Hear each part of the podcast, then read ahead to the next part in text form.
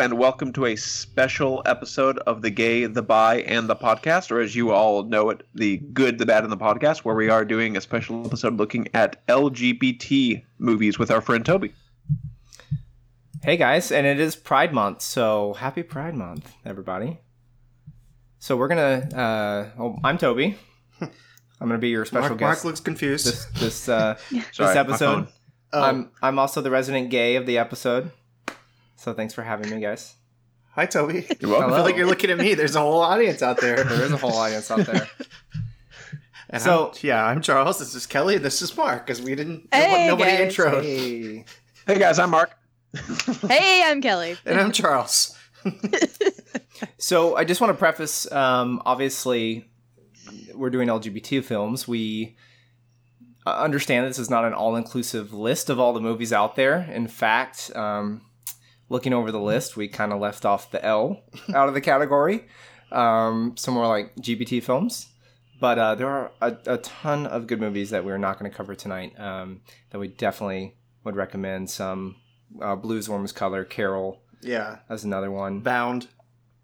So tons of films, but I think we're going to kick it off. We've got 11 films to cover, so we got a lot of ground. We're going to kick it off with Maurice, 1987 film, British film. Mark, what are your thoughts? You watched this one. Who's got the synopsis?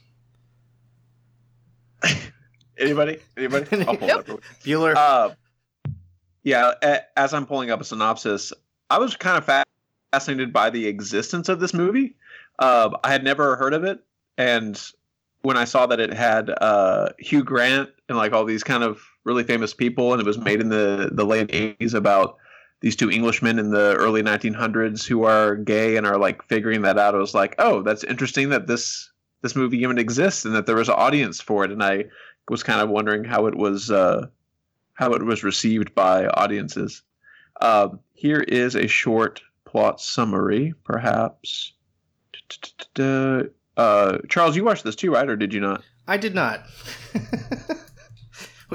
We had a lot of stuff on our list, and we were all bad, I think. Except maybe you, Mark. Maybe you kept up with everything you were supposed to. There is one that I wasn't able to watch, but okay, we were all bad. I think two of y'all did too. So after his lover rejects him, a young man trapped by the oppressiveness of Edwardian society tries to come to terms with and accept his sexuality, which is to say his homosexuality. It was kind of long. I was never bored, but I was wanting it to end sooner, so I don't know how that's possible, right? Like, but I was like, it was almost like these two big sections of a movie that could have been like two installments almost. But like I said, I was never bored, and I think every scene really had some good dynamic of these characters like struggling with in a time. I think it was set in basically 1911 to 1915, I think. Yeah, early 20th century. Where it was really... Yeah. And it was just seen as, you know, perverse to even consider that this could be human nature. And everybody, you know, it was illegal. And you saw one of the more minor characters basically lose his life and his title over it. And what I like is, so the protagonist, Maurice, is what's cool about his character is that he refuses to like settle into the normal culture of Hugh, like Hugh Grant would be the opposite. His character does, and he settles and he marries a woman and he has kids. And at one point, one of my favorite lines was he tells Maurice, "Aren't women wonderful?" You know, like, and it's clear that they weren't. It's clear that he was like kind of lying to himself and like, you know, they're so great. It's so awesome. I love women so much. But Maurice ends up kind of like living the dream and running away with this lower class guy he finds at the end of the movie. And Hugh Grant's character kind of, you know, looks out into the distance and wishes him well in his journey. So it was just kind of cool that this movie existed. Kelly is sick of this podcast. She's gone. She's left the building. First movie gone. Jeez. Yeah, I mean, I enjoyed the film. I agree with you, Mark. It was there were parts where it was a little slow. I wish I could go back in time. It was late 80s, obviously. 87, I think, is when the movie came out. And I would love to have seen it in the context of that time, obviously 30 years ago, different era when we're talking about LGBT films, gay rights, things like that. I don't know. I was kind of bugged a little bit by, you know, at the very beginning, Hugh Grant's character, Clive, he basically like tells Maurice his feelings, and Maurice kind of pushes him away. And then it just, the entire film like kind of flip flops where it's now, you know, then Hugh Grant basically is the one that he's trying to catch instead of the other way around. So I thought it was kind of weird. But also just, I guess Hugh Grant's, I mean, yes, you get that he's having to settle and he's having to basically, he doesn't want to get caught, essentially. He doesn't want to go down that path that the minor character at the beginning, he gets caught and he, you know, gets arrested and thrown in jail and prison, all that kind of stuff. But it makes it seem like it's a choice, kind of, where he's like, well, if you work hard enough at it, you can, you know, you can essentially live a quote unquote normal lifestyle. Right. And it kind of bothered me a little bit, I guess. But you also wish they would have shown more of Hugh Grant, like being unhappy with his choice, or like not being able to really deal with having, like, forcing himself to be straight. Yeah, he kind of assimilated, right? Like pretty quickly. But he wanted to, like, there was that moment when he basically, like, you know, allows Clive to, or Maurice to, like, hug him or touch him one last time, like to remember the past. And to always carry it with you, but, you know, from this point on, we're going to, you know, just be good bros and not, you know, not former lovers, essentially. Did they ever have a physical relationship? I think they kept it ambiguous, but I don't think they ever actually. It wasn't, if they did, it wasn't shown, right? Like, it's just, I mean, there's that scene at the beginning where they're like, you know, tickling and all that kind of stuff. And it's kind of hinted at, but it's never shown on screen. But they do show the physical, like they show them in bed, not those two, but with the new guy, I forget his name, the worker in the place. But they showed them in bed, so that's why I wasn't sure if we were supposed to infer that he and Hugh Grant were actually together, because it almost seemed like it was like there's just a bunch of tension, like they never actually committed, like never actually did anything. And that's kind of the weirdness, right? Like I said at the beginning, like Hugh Grant comes on to Maurice, and then.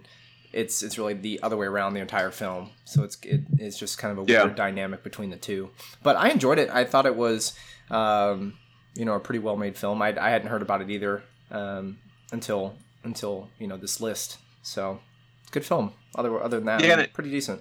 The last thing I was going to say is it brings up this kind of central question about not just homosexuality, but also just any social issue that's like on the edge of being accepted. Is like how much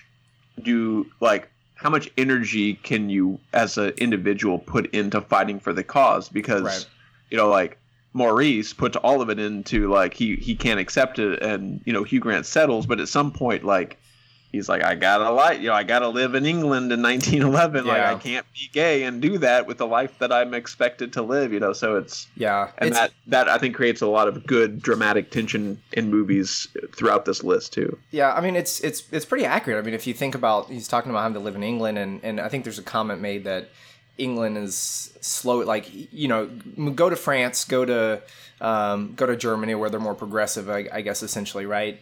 England is behind the rest of Europe, essentially, and it kind of plays out in real life, because if you think about, like, The Imitation Game with Alan Turing, right, like in the 50s, and he essentially he basically saves the world, you know, with cracking the German, you know, Nazi code, and then he, you know, basically gets prosecuted for being gay, and he commits suicide. Sodomy, you know, so it took until the 50s essentially for England to change, and I even think Queen Elizabeth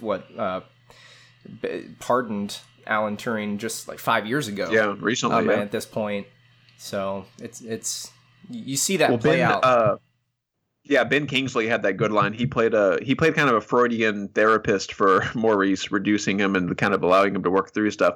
But he said that England has always been, I don't know if he said slow or just denies human nature, you know, like doesn't accept human nature. So good stuff. All right, we want to move on to number two. Awesome. Yeah, Philadelphia. Just real quick, fearing it would compromise his career, lawyer Andrew Beckett hides his homosexuality and HIV status at a powerful Philadelphia law firm, but his secret is exposed when a colleague spots the illness's telltale lesions. Fired shortly afterward, Beckett resolves to sue for discrimination, teaming up with Joe Miller, Denzel Washington, the only lawyer willing to help. In court, they face one of his ex-employer's top litigators, Belinda Conine. So Charles, this was... Yeah, this was one of your picks. What'd you think? This is an awesome movie. Did anybody else watch this one? No, I've seen it a long time ago, but this was I think it's a really important movie too, because it's one of the first ones that dealt with AIDS. You know, this was in the early 90s. I think this is 93. 93, yeah. It dealt with AIDS head on. It dealt with homosexuals in that community, dealing with AIDS, discrimination. And so the movie was important in that place, in that rank. And Tom Hanks won an Oscar for it, because obviously he was fantastic. And I just really do like it. Now parts of it seem dated now, almost quaint, because everybody's so, you know, it's a different time, I guess I would say, even though it's not that long ago. So, but I really, really do like this movie a lot. Yeah, I mean, 93, I mean, that's the era of what, Ryan White and going to school and not being able to go to school because of him having HIV. I mean, I liked the film. I thought it was pretty predictable in terms of... Kelly just really hates all these movies. I'm sorry. We get talking about it. She's like, I'm done. She wants to get to her films real quick. Yeah. But I thought, I mean... I guess that's the part that bothered me. It was just as a film, like obviously I enjoyed the topic, and I'm glad that Tom Hanks' character received justice, and eventually gets what he's seeking. But it's just very predictable. Like you knew what was going to happen. I feel like I've seen this film before, and other. But as I say, it was really important for its time. I think that's can't be understated. It really was. There is another movie that deals with AIDS that was made in the 90s. It's called And the Band Played On. Mm-hmm. I don't know if you guys have seen that, but it's about specifically finding the AIDS virus and the different scientists and all that, and all the arguing that goes on. It's a really interesting movie. And then of course Angels in America also deals with it later, but it's a really good one too. Cool. Is that the one where they're like play baseball and there are like angels catching the balls and all that? Yeah. And, just kidding. I think Christopher Lloyd is one of the angels in it. Great Scott! Yeah. Anything else you guys want to say about Philadelphia? It's pretty. We spent like a whole thing on. Oh, sorry. All right, Toby. I think it was more the people who were talking were a little more like intellectual about it and just had more to say. She's back, Mark. Sorry. All right, sorry. Welcome back, Kelly. Hi, Kelly. She does not like any of these films. I'm sorry. I'm having some problems on this end, sorry. Okay, I'm back now. Yes. No worries. What's our next movie? Probably your favorite, The Adventures of Priscilla, Queen of the Desert. Why is it my favorite? Okay, now who saw this one? I saw this one. Nobody besides me and Toby? Nope. All right. Let me pull up the description here real quick. This is going to be a hoot and a half. All right. When drag queen Anthony, Hugo Weaving, agrees to take his act on the road, he invites fellow crossdresser Adam, Guy Pearce, and transsexual Bernadette, Terrence Stamp, to come along. In their colorful bus named Priscilla, the three performers travel across the Australian desert, performing for enthusiastic crowds and homophobic locals. But when the other two performers learn the truth about why Anthony took the job, it threatens their act and their friendship. So this is one of those films where, like, I watched it and I just don't really know how to feel about it. I don't know. It was interesting. I had never heard about this film, and then Charles said, "Hey, you have to watch this." And again, it's weird. I tried my best not to influence your list, but it sounds like all I did was influence. So we got Guy Pearce, Charles. We got Guy Pearce, Hugo Weaving. So we got Elrond and Terrence Stamp, which, as I recall, he was Chancellor Valorum in The Phantom Menace. And he's General Zod in Superman 2. It's just interesting to see these characters who I know from modern day movies. You know, they were in this film back in... So this is a... Okay, so this is... Actually, when I was watching this again, and again, it's from the 90s, and I haven't seen it in a really long time. So this is one of the things I was asking Toby about, and this is kind of a more serious question, and it's not... Toby is obviously... He's representing all gay people here today. That's not... No pressure. No, it's not... But I did have some questions, like for Toby, like... How do you feel about straight actors playing gay characters? Does it bother you? And that's one question. And then two, are there a lot of, you know, we talk about it, like, it's obviously more acceptable in movies now, but are there a lot of gay actors who are, you know, out publicly playing gay roles? Because it seems to me a lot of the gay actors play straight roles. So we were straight actors play gay roles. Yeah, we were looking at the even the films on this list. There's really only one movie, and that's Getting Go, where the main characters are played by gay actors playing gay roles. Yeah, Tanner Cohen and Matthew Camp. I mean, because you know, like we talked about Philadelphia, that's Tom Hanks, right? And again, one thing I want to mention on Philadelphia. Tom Hanks, when he won his Oscar, he thanked a high school teacher and who was gay, and Tom Hanks mentioned him being gay, and that actually led to the movie In and Out. Have you guys seen In and Out? It's a Kevin Kline movie where basically they had the same thing happen, where Matt Dillon played a famous actor that won an Oscar. He thanks Kevin Kline's character and tells everybody he's gay. Well, Kevin Kline hadn't told anybody he was gay, And so in the movie, that's what it's kind of about him in this town where everybody has to, you know, figure out, is he really gay? Like, and they're dealing with their homophobia and all that. So that's to the point, though, what I was saying earlier about Philadelphia. Like, even, you know, it was a big deal that Tom Hanks thanked someone that was gay, and it led to another movie about it. And so, but yeah, that's an example of a straight actor winning an Oscar for playing a gay part. We were talking about, like, who are, you know, Kevin Spacey is one of the actors we're talking about. He doesn't usually play gay roles, though, and he only came out after the whole scandal broke out, and that was a big deal. In order to try to downplay the scandal, yeah. I mean, he was bisexual in House of Cards, but... Mm-hmm. Yeah. But, yeah, there's not... I just can't think of that many. Like, Nathan Lane is openly gay, and he was a gay character in The Birdcage. Ian McKellen is one of the most famous ones we could think of. He was in Gods and Monsters. But it just seems to me it's kind of this odd period where, you know, like I said, gay actors are playing straight characters, and straight actors are playing gay characters.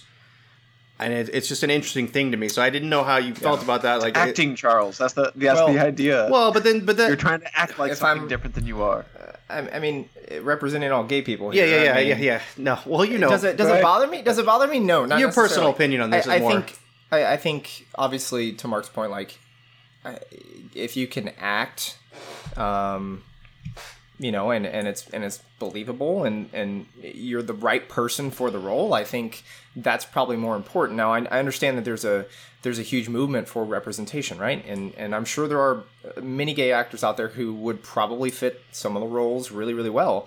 But you know, from what I see and what I read, and I could be completely wrong, but apparently, you know, it's even this, you know, in 2019, it's not always easy to be out on a movie set. As crazy as that kind of sounds, you know, some people can be blacklisted for their beliefs and you know who they are, and that can still happen to this day. So you know, I'm sure some actors don't want to share that part of their life, yeah. and you know maybe that's why you know. Well, and it made me think of it like in Priscilla, Queen of the Desert, like Guy Pearce is really over the top, like he is, and it may be. Where does it cross the line where he's an offensive portrayal or a caricature? I watched it. I didn't think it was offensive. It didn't come across as offensive. I mean, drag queens are kind of over the top. I mean, that's kind of the point of like. Well, I know. Yeah, but I mean that in a good way, not like a negative. I mean, that's kind of part of the deal there, right? So I mean, it didn't come across to me as like. oh my God, like, you shouldn't be doing that or acting that way, because that's just... Well, and also we were talking about, earlier we were talking about how movies, even recent ones, like, they throw out gay slurs as insults. Like, even the movie The Hangover, which is celebrating its 10th anniversary, I mean, they have... There's a few gay insults thrown in there, and it's like... I was watching The Monster Squad, which is kind of a kids movie from the 80s, and the kids are using gay slurs, derogatory towards each other. It's just really interesting how the culture has shifted and changed to be more inclusive and less offensive. One thing I was going to say, though, is that only 5% of the population statistically is gay or bi or trans. So you're just not going to have that many actors applying for roles. And so, like, I mean, I guess the counter argument to that would be, of the population that is an actor or an actress. I mean, the percentage of LGBT people is probably higher though than the general population. Yeah, I would think so. Yeah. But also, and the other thing too is that, like, your sexual preference also isn't always obvious. Like, going into, I'm just thinking of, like, auditioning, right? Like. Well, they're not necessarily going to know who's, like, if it's a gay role, they're probably not going to ask. No, and I know that. And I'm not, and again, I'm not, it kind of made me wonder, because it was kind of dawning on me. I was like, well, almost every gay role you see in a movie is played by a straight actor, you know? I don't know. And maybe I'm wrong on that, but it just really seems that way. So. Yeah. But I mean, it's part of the conversation. I mean, I think there's definitely opportunity where, you know, one of my favorite films on this list, Call Me By Your Name, are two straight actors, right? But were there gay actors who could play those roles? I think so, but I don't think it was. You watch a film like that, I don't think you're like, oh my God, those are two straight guys. Like, they come across to me as, I mean, they're definitely believable. Yeah. So I especially Timothée Chalamet. So yeah, he was awesome in that movie. We'll get to that. Yeah. Okay. All right. Next movie then. All right. Milk. Milk is a good movie. So for those who haven't seen it, here's a quick synopsis. In 1972, Harvey Milk, played by Sean Penn, and his then lover Scott Smith leave New York for San Francisco, with Milk determined to accomplish something meaningful in his life. Settling in the Castro District, he opens a camera shop and helps transform the area into a mecca for gays and lesbians. In 1977, he becomes the nation's first openly gay man elected to a notable public office when he wins a seat on the Board of Supervisors. The following year, Dan White, Josh Brolin, kills Milk in cold blood. I really, really like this movie. This may be... Gus Van Sant... you know, this and Good Will Hunting are probably his masterpieces. But I really do love this movie. Yeah, I think Dustin Lance Black wrote it, if I'm not mistaken, right? And he's... I remember his acceptance speech for... was original screenplay. And just... And I think it was 2008 or 2009, and him and Sean Penn, and just... I think they're at the Oscars, and just... You know, thank you for recognizing this film and how it's important. And I remember I watched the movie, the very first time I watched the movie, like, the first 3 minutes, like, I was teared up. Like, that scene with Dianne Feinstein, you know, saying that Harvey Milk was killed. And you're just seeing that footage, like the real life footage from 1977, it's just, it's you know, very emotional. And Sean Penn's performance was amazing. I mean, he completely transformed himself into this real life character. And I thought Josh Brolin did a fantastic job as well. Yeah. Like, he grounded that character, and also you know, Gus Van Sant is an openly gay director too. So I think maybe as far as representation, it seems like writers and directors are more openly and more about that than the actors on screen are. So I don't know. I don't know if that's true or not. That just seems like the perception. But yeah, this movie is fantastic. It is a great movie, and it's not, you know, it's an important thing, because it's you know, 77. I mean, that's still a pretty recent thing for to be the first openly, and then he was assassinated anyway. It's still these things aren't like way far past history. This is recent stuff. So, but anyway, I really do like that movie though a lot. I like the way they portray the gay scene in San Francisco too. Like they just kind of portray every aspect of it, and like just the complexity. And it's not, they don't just make these all into like social heroes completely. Like they have their, you know, they kind of have their weaknesses too, or just them showing like, you know, kind of the dirty photos, just, you know, passing around like normal people do with normal dirty photos, but they just happen to be gay. That reminds me. Sorry. That reminds me of how you and I met, about Mark. Dirty photos. What? That reminds me of how you and I met. Yeah. In the tell us, Charles. In the Castro District. You don't remember that? Sorry, what? Well, it was the I don't know why you were in San Francisco. I was there at the time in the Castro District, and I was, you know, looking at, you know, dirty pictures like you do, and Charles, and you happened to want to share some, and you said, "Hey," you said, "Hey, are you using that?" And I said, "No, I'm good." No, what you thought it was a dirty picture is a box of Zatarain's. Oh, and I was trying to see if it really was the San Francisco treat. Oh. And like I was going around doing research, asking everybody. No, I thought I thought that was Rice-A-Roni. Is it Rice-A-Roni? It was Zatarain's. I think is New Orleans, right? I don't know. Look, are you even in the same state? Is it Rice-A-Roni? San Francisco. Yeah, it's Rice-A-Roni is the San Francisco treat. Zatarain's is Louisiana. They are not a sponsor. Neither Zatarain's nor Rice-A-Roni is a sponsor of the Good Bad Podcast. I want to make that clear. But we are open to sponsorship. We love our rice here. Zatarain's and milk sounds good. Anyway. Wow. No, but like I don't know. I just liked it was a very realistic biographical movie. Yes, yeah, it was nitty gritty, you know, wasn't this perfect, you know, depiction, like you said, of San Francisco and life and nothing, you know, it's not easy. And I enjoyed it. Who's the guy that that Milk ends up dating that hangs himself? That character was like heartbreaking. It's Emile Hirsch, right? Yeah, it's Emile Hirsch. Yeah. Who's gay, right? Like, I think he's gay in real life, is he not? I don't think he is. Oh. I don't mean to out him if he is. But... He's the one that was in Into the Wild, right, Kelly? Is that him? Same actor? Yeah, I think so. Yeah. If he is, he is. I didn't think he was, but he's he is. That is that's a heartbreaking character. Yeah. Well, because Milk was so like helpful and passionate to everybody who wanted help, and so he was just giving of himself to this kind of toxic relationship of this guy who just, you know, I don't know, man, that was like you could just see that really happening. It's crazy. All right, what's awesome, you guys, anything else?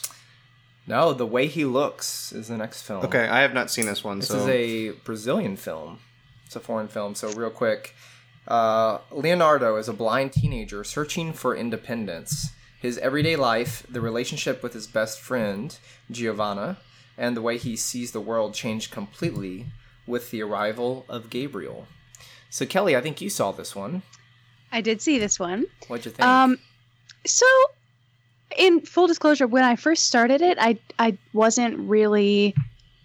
It seemed a little bit like a Lifetime movie to me. There was like too many things at once. Like he's gay and he's blind and like all these other things. And he wants to live abroad and he has it was like, I don't know. But the more it went on, the more the characters were developed, the more they kind of wormed their way inside my heart. And I mean, I did like it. I liked it a lot. I liked the fact that we see Leo's internal struggle and we see all the things that he's grappling with, but we also kind of see Gabrielle's struggle as well. Like it's, some of these were a little more one-sided. It's like, you know, a story focused on one character's either realizing that they're gay or you know, how they're dealing with it outwardly after having known for a long time. But I don't know, I thought it was really well paced and well rounded, and you kind of, it shows so much of the insecurities that we all have, and just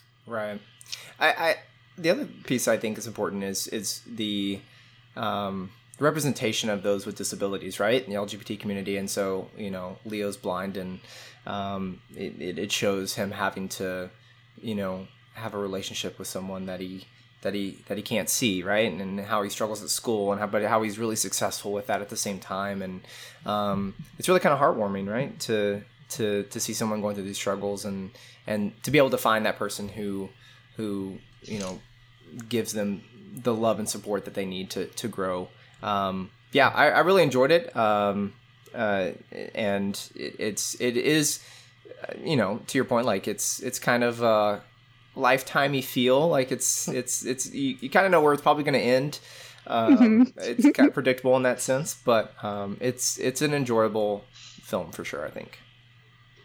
Yeah, and you know, his little typewriter that he has, and the Braille, and kind of trying to teach Gabrielle how to read the Braille, and it was so sweet, them going to watch the eclipse together, and Gabrielle kind of like explaining what an eclipse even is, and there were just so many tender, sweet little moments that I really did enjoy. Yeah. I feel like I wish I spoke. Was it Portuguese or just a certain? Because I don't know about you, but the subtitles that I watched, I didn't really feel like they were probably very accurate because it was not how people really speak. It was like, "Hello, teacher. How are you today?" You know, like just did not sound like casual teens talking whatsoever. So I felt like maybe something was lost there, but who knows? Well, that's forgivable, but yes, totally. I would recommend the movie. I like it overall. All right, cool. All right, next film. I'm curious how Charles feels about this because I think we watched this one first, and I didn't know how you felt, but it's Getting Go, the Go Doc Project.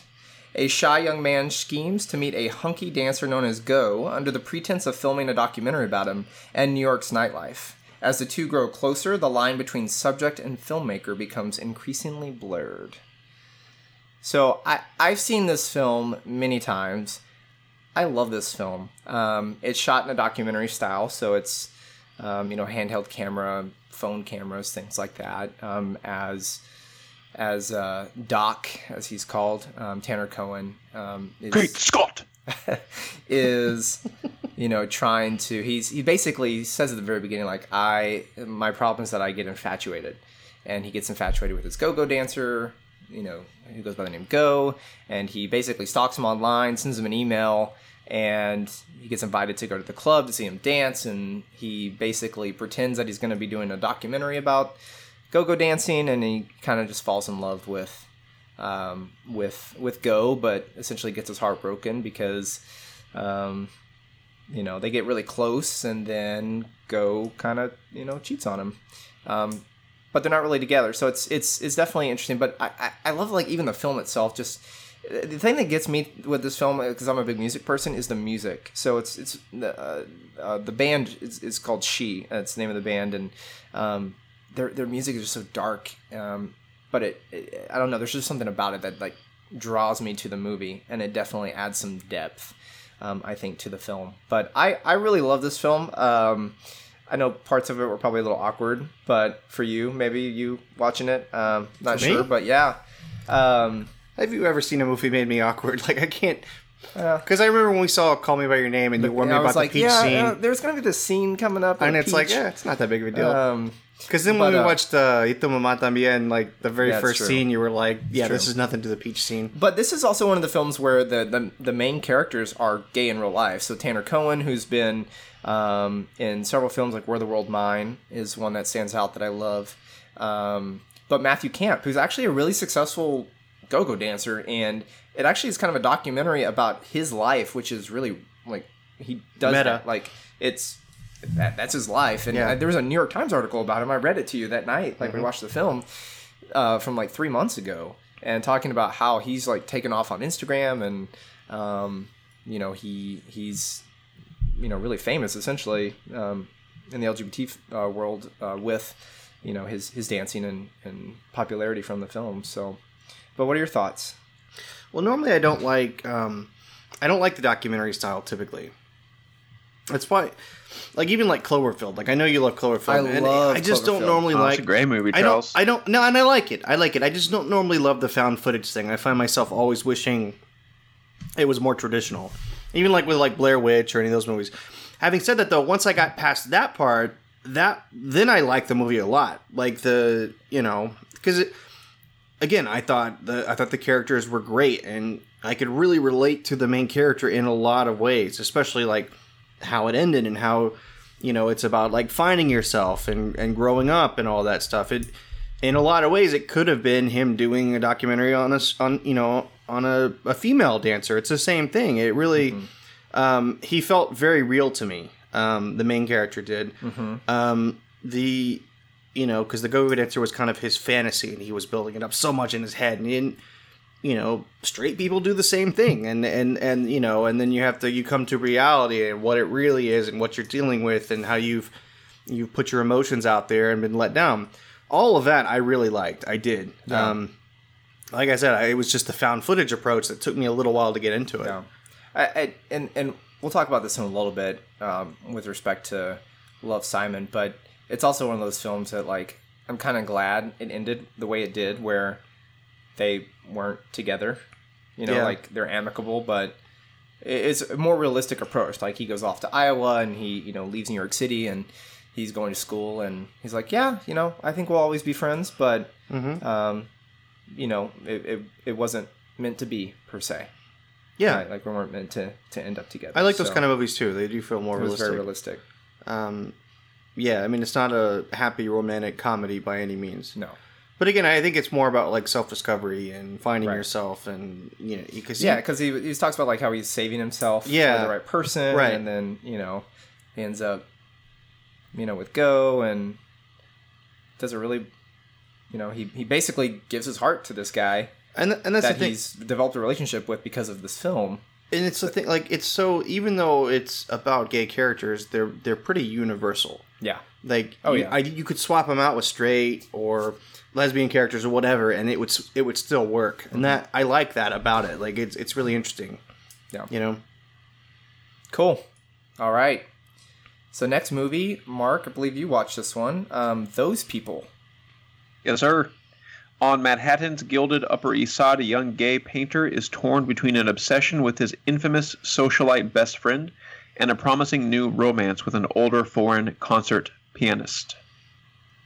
I really like this movie. So one of my fears, y'all kind of touched on it in the last movie, one of my fears with some of these movies were going to be that it was going to be like all about the social justice part and all about the identity of your LGBT identity and not necessarily about the characters, and almost all of these movies like were great, amazing movies and handled it beautifully, and the characters really engaging. And of course, like Milk is the social justice movie because that's the whole point of the movie is that he was a social justice. So, but Those People, this movie was because I watched this and then I watched Love, Simon, and I feel like they're complete opposites. And this movie is so realistic. I won't use the word toxic. What? I said, uh-oh. Does this mean you're not going to like Love, Simon? Go ahead. I'm sorry. Not necessarily. Okay. But the relationship between this tortured artist and his best friend, mm-hmm. who really, like, the tortured artist character really wants a relationship with this friend, and the friend doesn't want to ruin their friendship by committing to a romantic relationship. And so that's the driving tension. And that's the main story question of the movie is, are they going to get together? And it had me in suspense until the very end of the movie too. Mm-hmm. And so it was just really great and beautiful cinematography too. Beautiful people. Like they were all just amazingly good looking people in this movie. There was this great, go ahead, Toby, go ahead. No, I was going to say like, and there's that tension, right? Between the best friend and the main character and how, the main character finds essentially like this other person that he could fall in love with and move away with and have a happy life. But then the best friend doesn't want him to, like, he doesn't want to be together, but he also doesn't want his friend to find someone else at the same time. So he's like keeping them in this tension of like, hey, we have to basically be happy together, but not together. And you can't find anybody else either. And right. I think that's that can be a realistic thing, right? Like these tensions of and I, to this movie's credit, I hate that kind of character.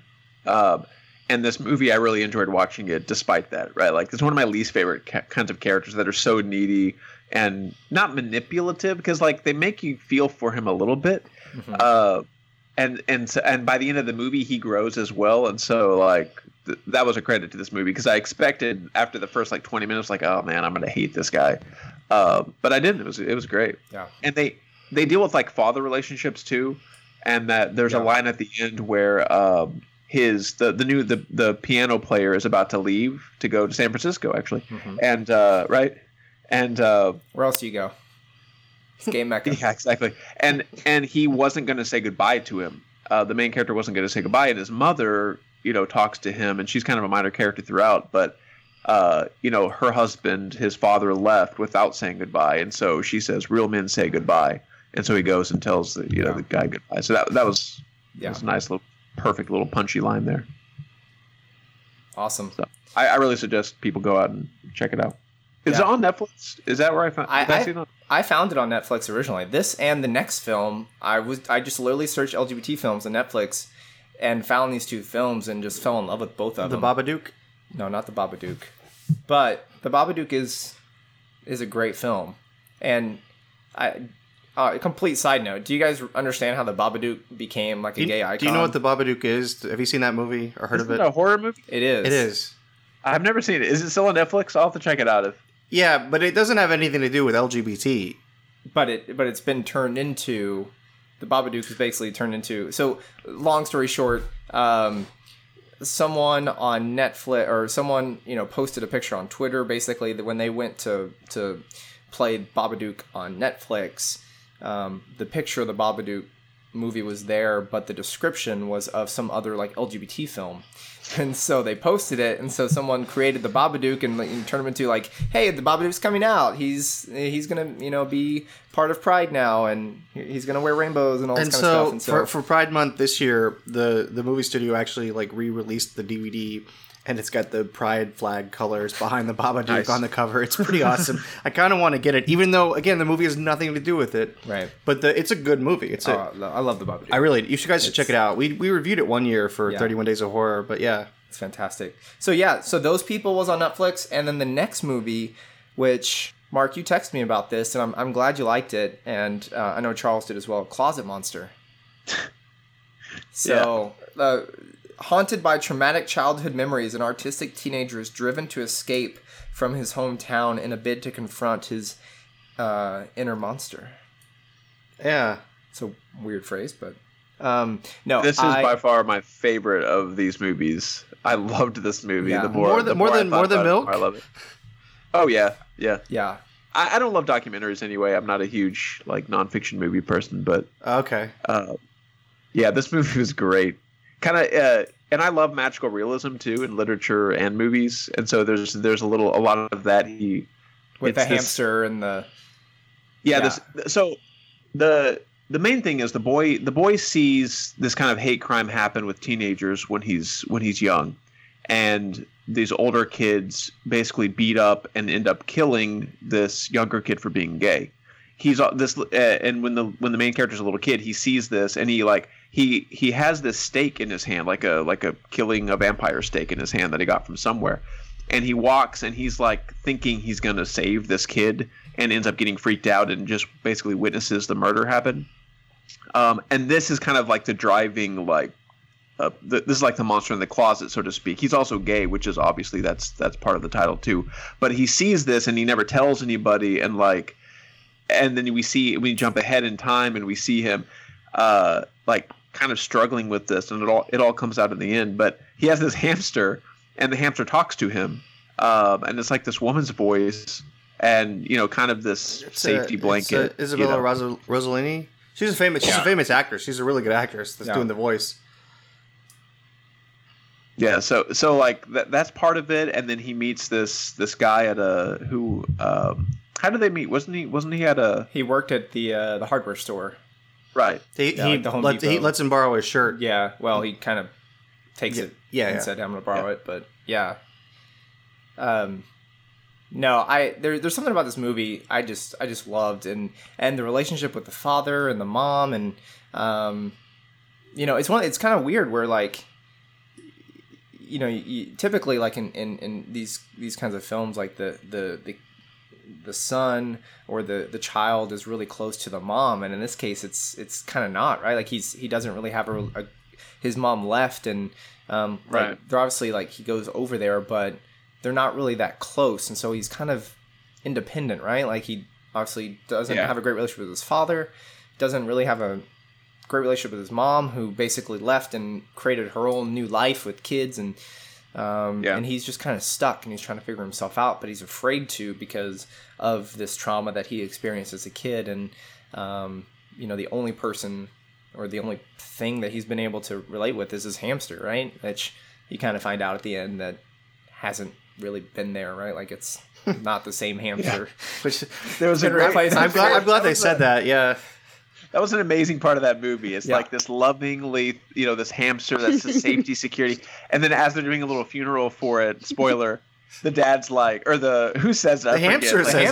The same hamster, right? Yeah. It's like, he's like, I've been replaced like 4 times, right? Like over the years. Kelly, did you watch this movie? No. Mm-mm. Okay, I'm just you should go. You should watch it. It's really good. I'm intrigued. It's kind of like in a lot of movies of the same topic, like in Love Simon, for instance, the parents are very supportive when the kid finally comes out. In this one, and I'm sure this happens for a lot of people, that they're like, the dad is not supportive of him being gay and is very.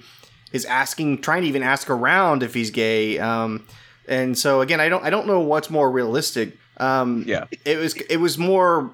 I felt like the dad was more gray in a lot of ways, right? Than and I don't know, but that I like the way that played out, even though it's horrific in the movie. But it felt more honest to me, because I'm assuming a lot of we watched Boy Erased.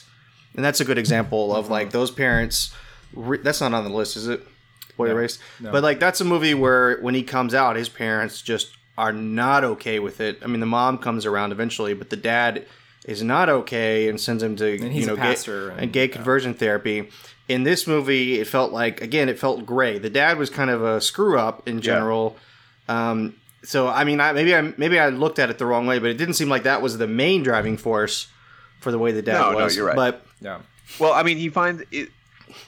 Something happens that makes him so mad that he like picks up, I think it's a crowbar, like a piece of rebar, and he's about to hit at his dad with it. And I won't tell you whether he does or not, but the music in that scene, and the sound effects in that scene, was amazing. It was it was really that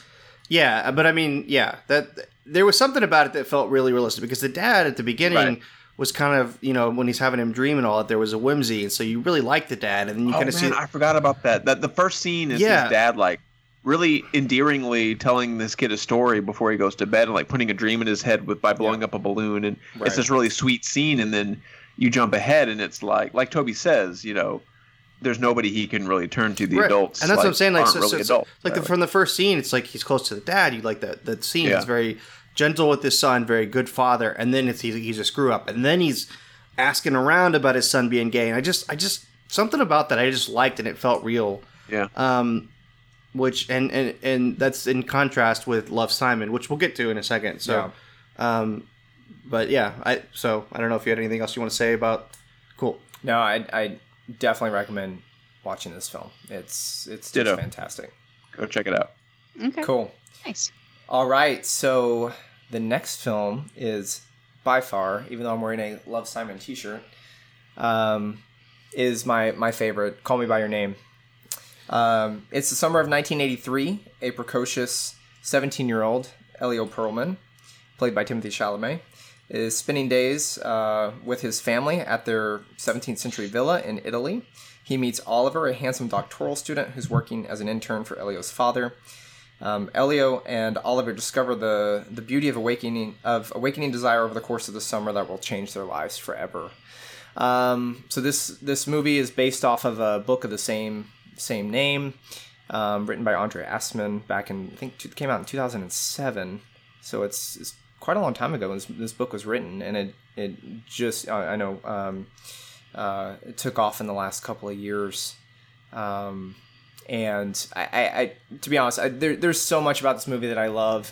Obviously, Timothée Chalamet nominated for Best Actor in his first, one of his first major films. Obviously a fantastic portrayal of Elio Perlman.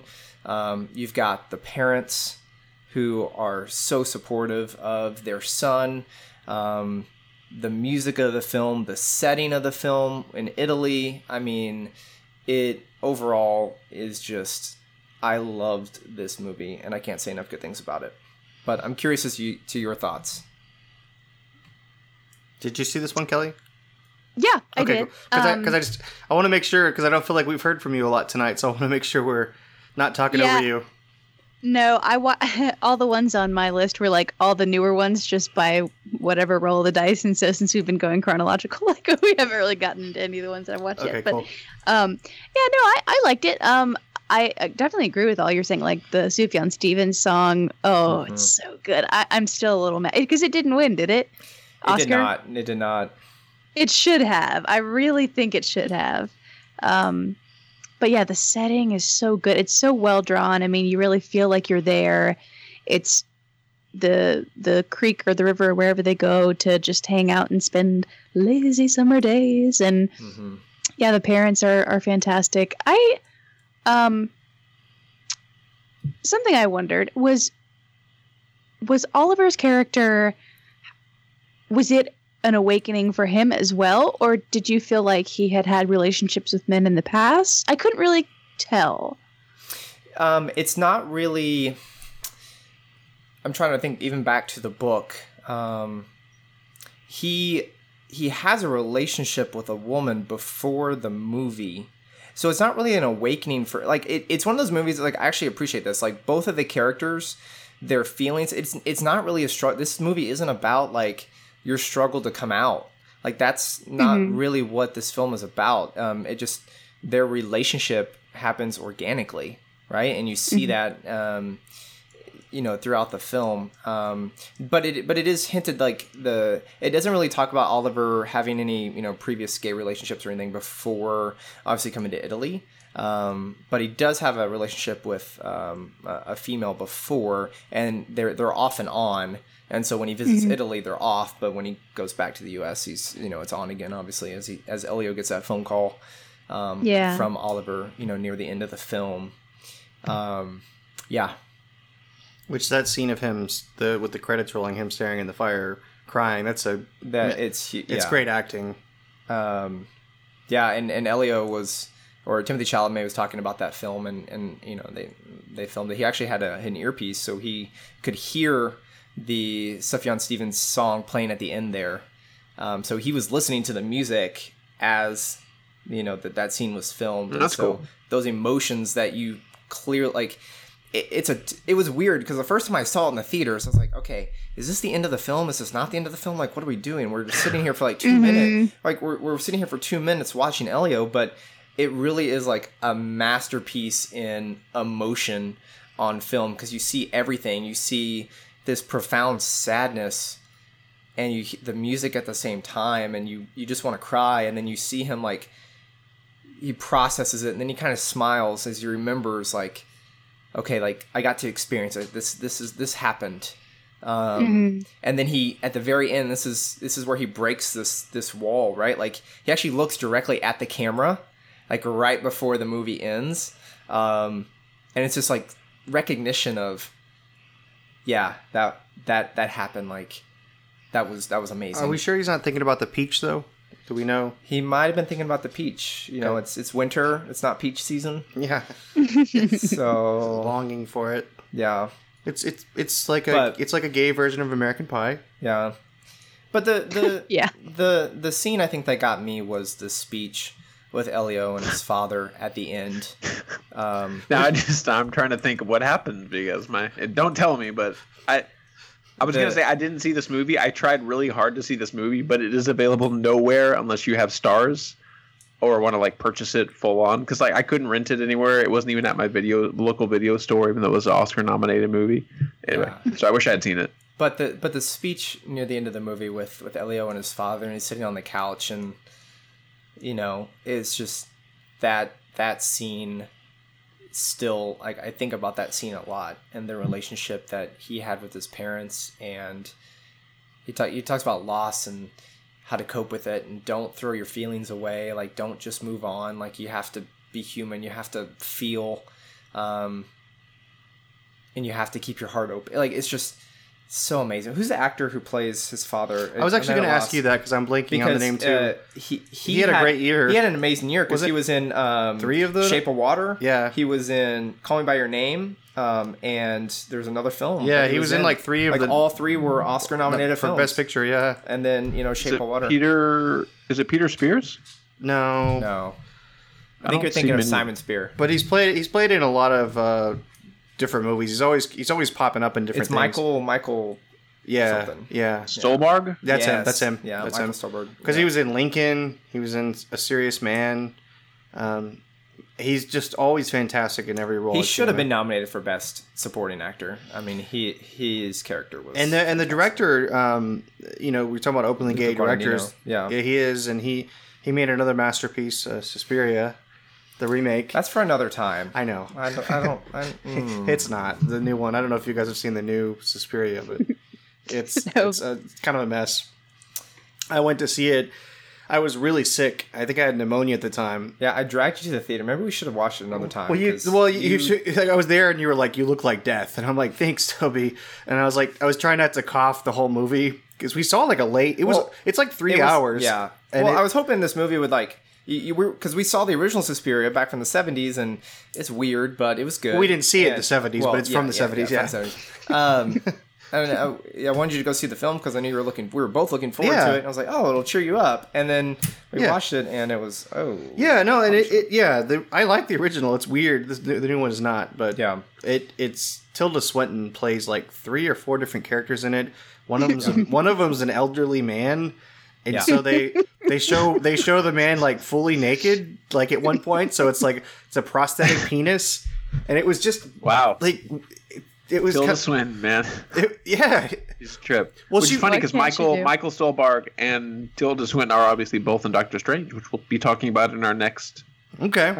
No, she's great, but it's like, it was trippy. Are we even talking about Call Me By Your Name still? No. We're not. Well, we're talking about the director, but they are going to make a sequel, right? Because there's a sequel book to call. Yeah, so it's interesting because the book Call Me By Your Name goes past where the movie does, so the movie kind of ends and they don't.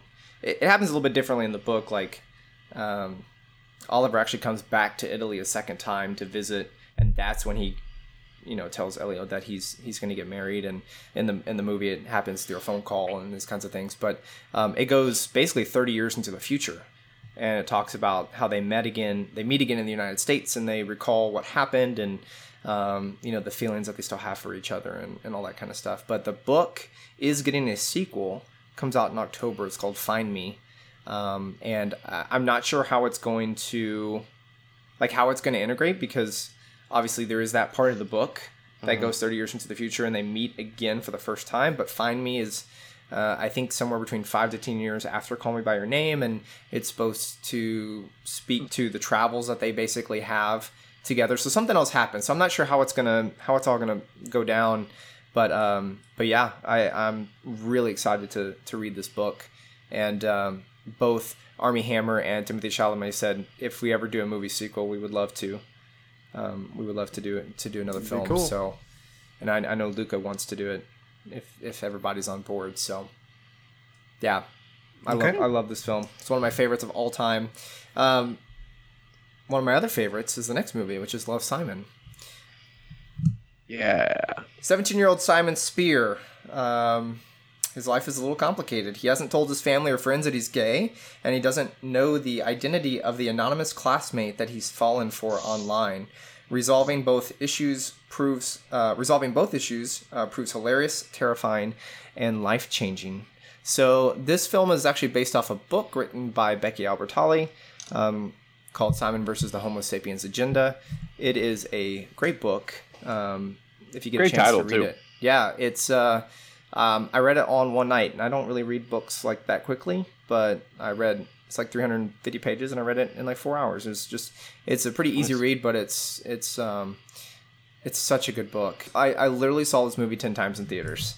I do want to read it. Which I know is kind of crazy, but I remember like Charles, I think you saw it with me like number 9, and then Kelly saw it with me, number 10. Yeah, we couldn't see it at the same time, but we ended up like going different times. But there was just something about this film, and I think what drew me to it is a lot of these films that we've talked about tonight. I mean, they're sadder films, right? Like some of them end really happily, some of them don't.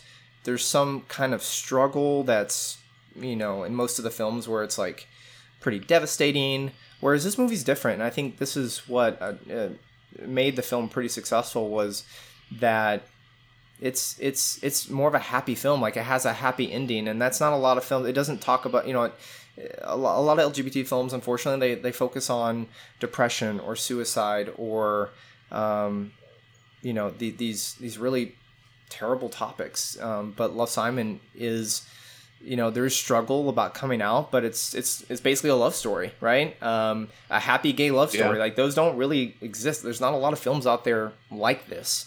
And you know, I love this film, and there's you know, I had to keep going and see it, and I wanted to support in any way that I could. And yeah, that's why I saw it so many times. Yeah. Yeah. Like, I think this film is amazing to me, and the fact that it is what it is, and I'll try to explain that in a minute, but like, the fact that you went and saw it 10 times is pretty amazing. Like, if I were gay, this is exactly what I would want and need from like society, right? This movie, it's like, to me, it was like Ferris Bueller, like the gay Ferris Bueller, right? It's like this, it's like this feel good high school, you know, fun movie, but it's also about struggling with being gay and coming out of the closet. But most, you know, they reduced the anti-gay sentiment to like these two stupid characters that, right, you know, which really works for me. And I love that scene with the teacher, because like, you think he's about to stand up, Simon's about to stand up for himself, but then the teacher just like steps in and is like, "You two idiots," and then she like rails off all this stuff, which is amazing, because that's kind of the point of the movie. It's not just Simon. It's like, okay, as a society, most of us are okay with this and behind you, and like, you know, and then just figuring this out as he goes. So yeah, and the other, it was amazing in that regard. Yeah, and the other piece, I mean, obviously, like, it's interesting because the book, you know, the other part of this is the struggle, but the other part of it is trying to figure out who this Blue character is, right? Like, he you know, posts online and he ends up starting this communication with Blue, and he doesn't know who it is, and he's trying to figure out who it is because he basically falls in love with this guy over the internet. And the book is written like, you read the actual emails that are written back and forth, whereas the movie had to kind of adapt that, and how it was really interesting how they did that. But you know, I don't want to give away the who Blue is, just so if you watch the movie, you can be surprised. But it's interesting who it's revealed to be. Like, there's not a lot of that, particularly in the South either, right? Like, it's just it's really cool to see that on screen. Mm. And I mean, I haven't read the book, so I don't know, but I liked the way that they handled the email exchanges, and it had a lot of "you've got mail" in it. Mm-hmm. I thought, like, right, with the that's way exactly that they, what I was gonna say. Yeah. Mm-hmm. And I loved that. This was such a like a sweet movie. Charles, you mentioned earlier the dad in it is so great, Josh Duhamel. He kind of strikes that goofy, try-hard dad who doesn't hit all the right notes, but he's so well-intentioned and he makes up for it later. And, you know, he's not afraid to show feelings and be sappy and romantic. And I don't know. It was just such a sweet, feel-good movie. And I love his reaction to Simon coming out of the closet, too, because it's like he's not immediately okay with it. And that's good, but also the reason he's not is like, man, I went like 3 years without knowing and making all these gay jokes I shouldn't have been making, and like, you know, come on, dude, you know. So like, I loved his struggle with it too, because he did struggle, but he struggled for the right reasons. Yeah. Well, and no, I was gonna say there's and what's really interesting too is the fact that I think to Charles' point earlier about straight actors playing gay characters, so. You basically, Nick Robinson, he's straight in real life. You know, he plays a gay character. You got a gay director, Greg Berlanti.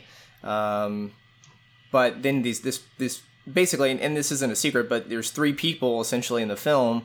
The film's kind of divided up into thirds, where you have like, it explores who could this Blue person be, right? And the three are Keenan Lonsdale, Joey Polari, and Miles Heiser. both or all three of them are gay in real life. But the main character, is played by a straight actor. So could they have moved those around? Like, I think that's, part of that conversation piece. Yeah. And you mentioned the father, Kelly, like that's kind of what I was saying. Like, this is another example of a, and I'm sure there's all kinds of when people come out to their parents, all kinds of reactions. And this felt very realistic too, in a different way from the one in Closet Monster, and in a completely different way from Boy Erased. So they're just some really different examples. I do like this movie. This is a very much like you were saying, it's a You've Got Mail kind of thing, and that's really interesting because when we first saw this, I was kind of saying that like there hasn't really been a lot of like mainstream romantic comedies or cute meets or whatever. What are they, meet cutes? Is that what you call them? Yeah, meet cutes. Yeah, there haven't really been a lot of like mainstream gay versions of those, and yet here was this one, and it's great, and it's even though it's dealing with coming out and all that stuff, this is another one of those movies like Getting Go that you could have swapped it with the straight role, and I like that because to me that makes everything feel like it's more inclusive.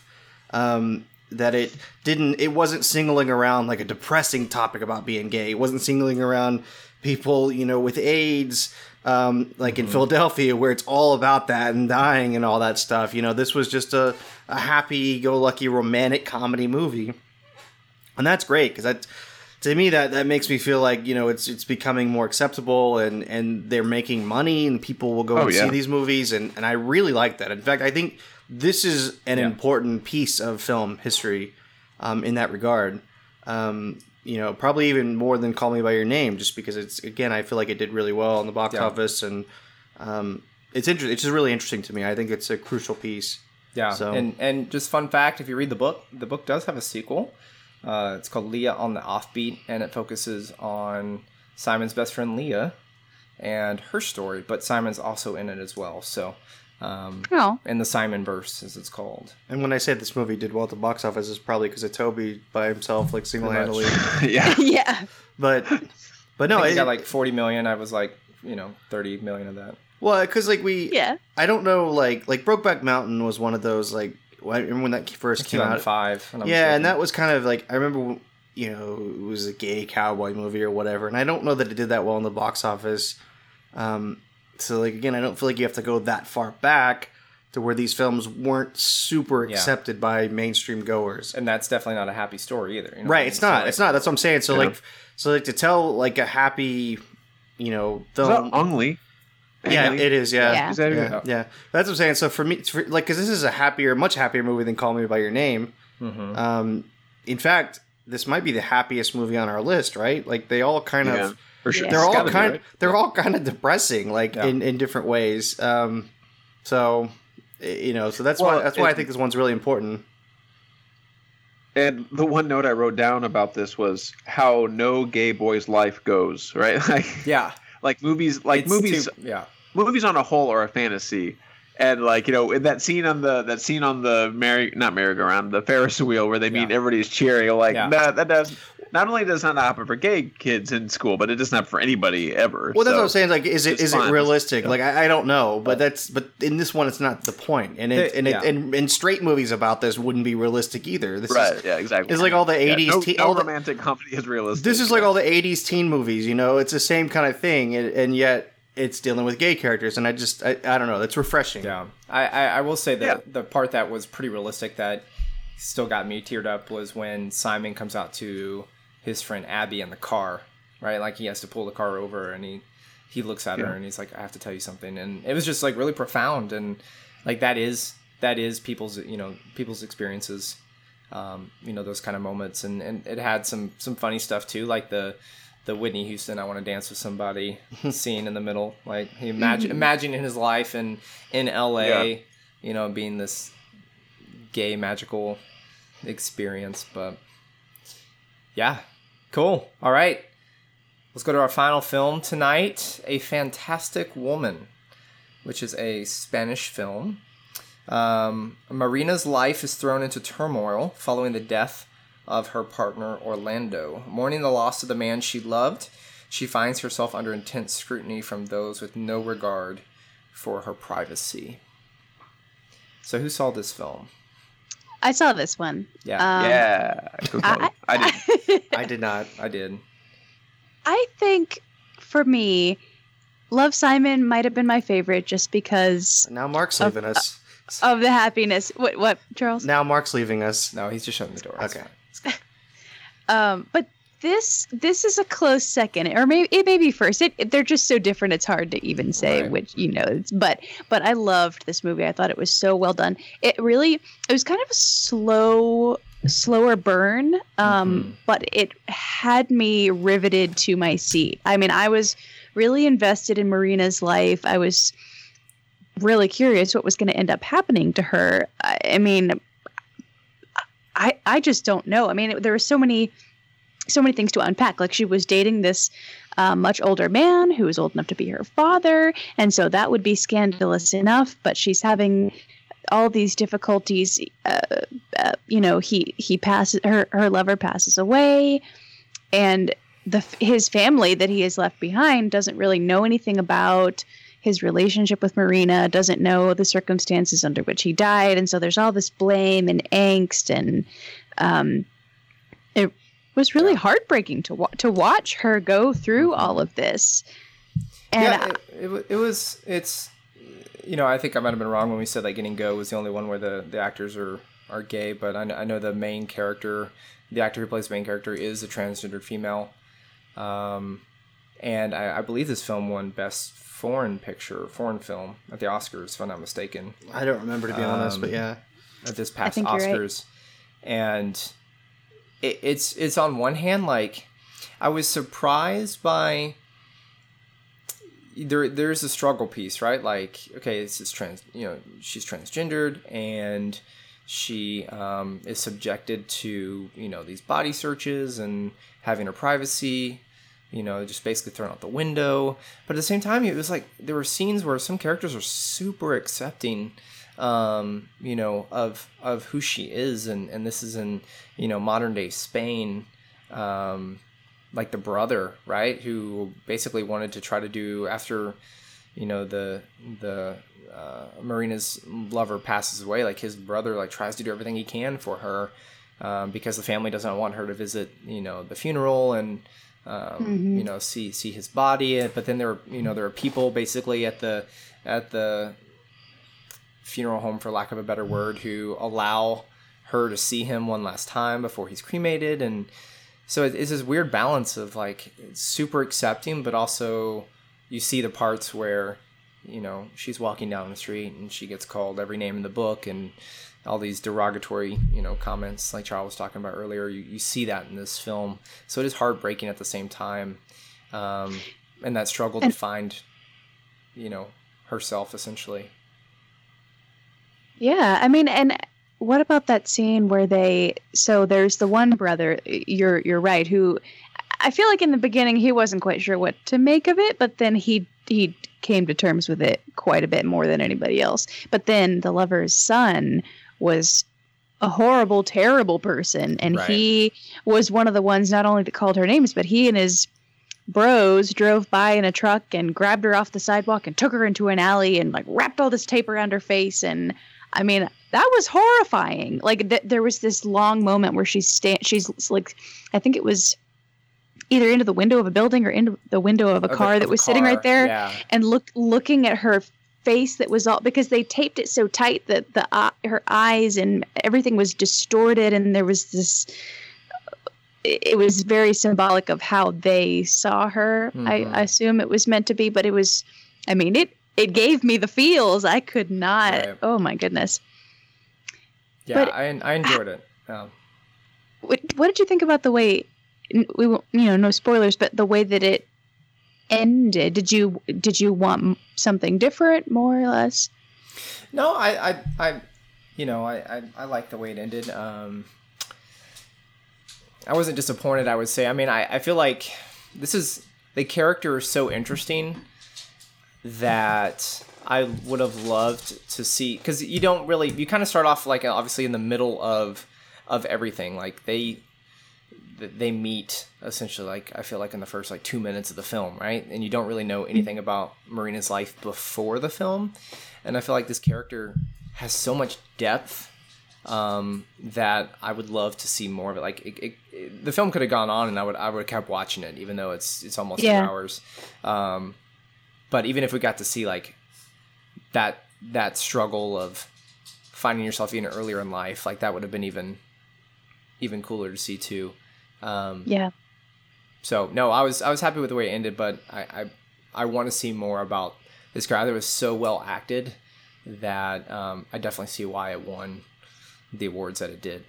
One of the things that's like, even the way it was shot, like there's so much good use of color in the film. Mm-hmm. Like there were certain scenes where like he had these greens and reds, and you know, I remember that one scene where she's walking down the street and it's, you know, she's completely wet and it's raining, but she imagines her life, like she goes to the gay club and it's a celebration and everyone's, you know, around her, and she's, you know, flying throughout the room, and, you know, it's kind of this fantastical scene, and then it just immediately cuts back to her walking down the street and realizing my life isn't actually like that. And you feel like this profound sadness as well, like who's, you know, she's experienced so much loss of this person that she, you know, fell so quickly in love with, essentially.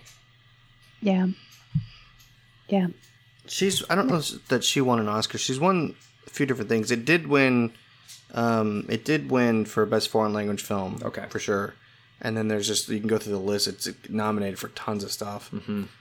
Pretty crazy, but yeah, cool. Anyway, there's some good foreign films this year. Roma, and you know, Fantastic Woman. I know I'm missing some others, but some good stuff this year. Well, that's our list. That's our all-inclusive LGBT film list. So There are no other gay films out there. None. Got them all, guys. Good job. But no, I mean, this category is actually more expansive than I think people, you know, can even imagine. And don't get me wrong, there's some pretty cheesy, terribly acted LGBT films. Oftentimes are more like low budget than most films. But I think this is a category of films that is growing, obviously. And you know, like I said, like with Closet Monster and those people.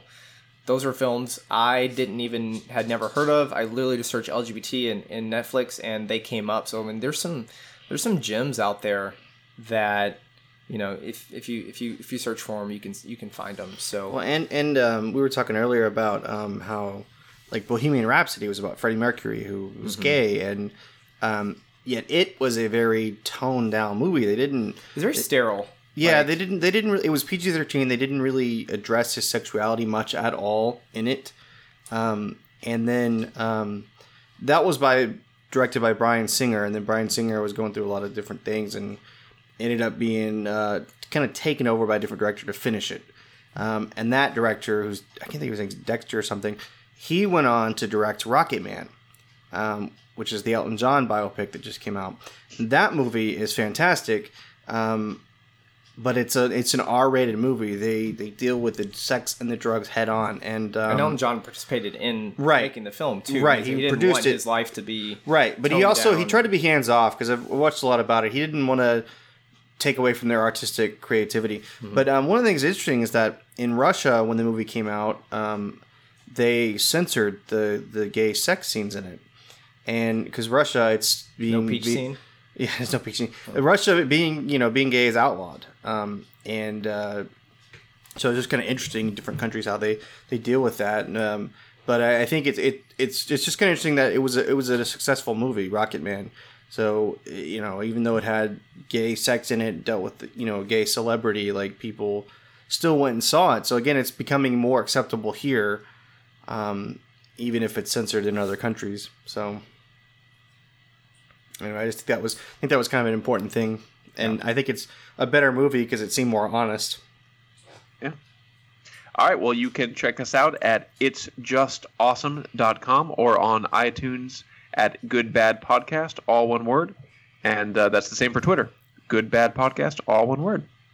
And thanks again, Toby, for coming and doing this. It was a great experience. I loved it. And thanks to all of our listeners. Yeah, it was fun. Thanks for having me. See you guys later. Have a good one. Thanks, guys.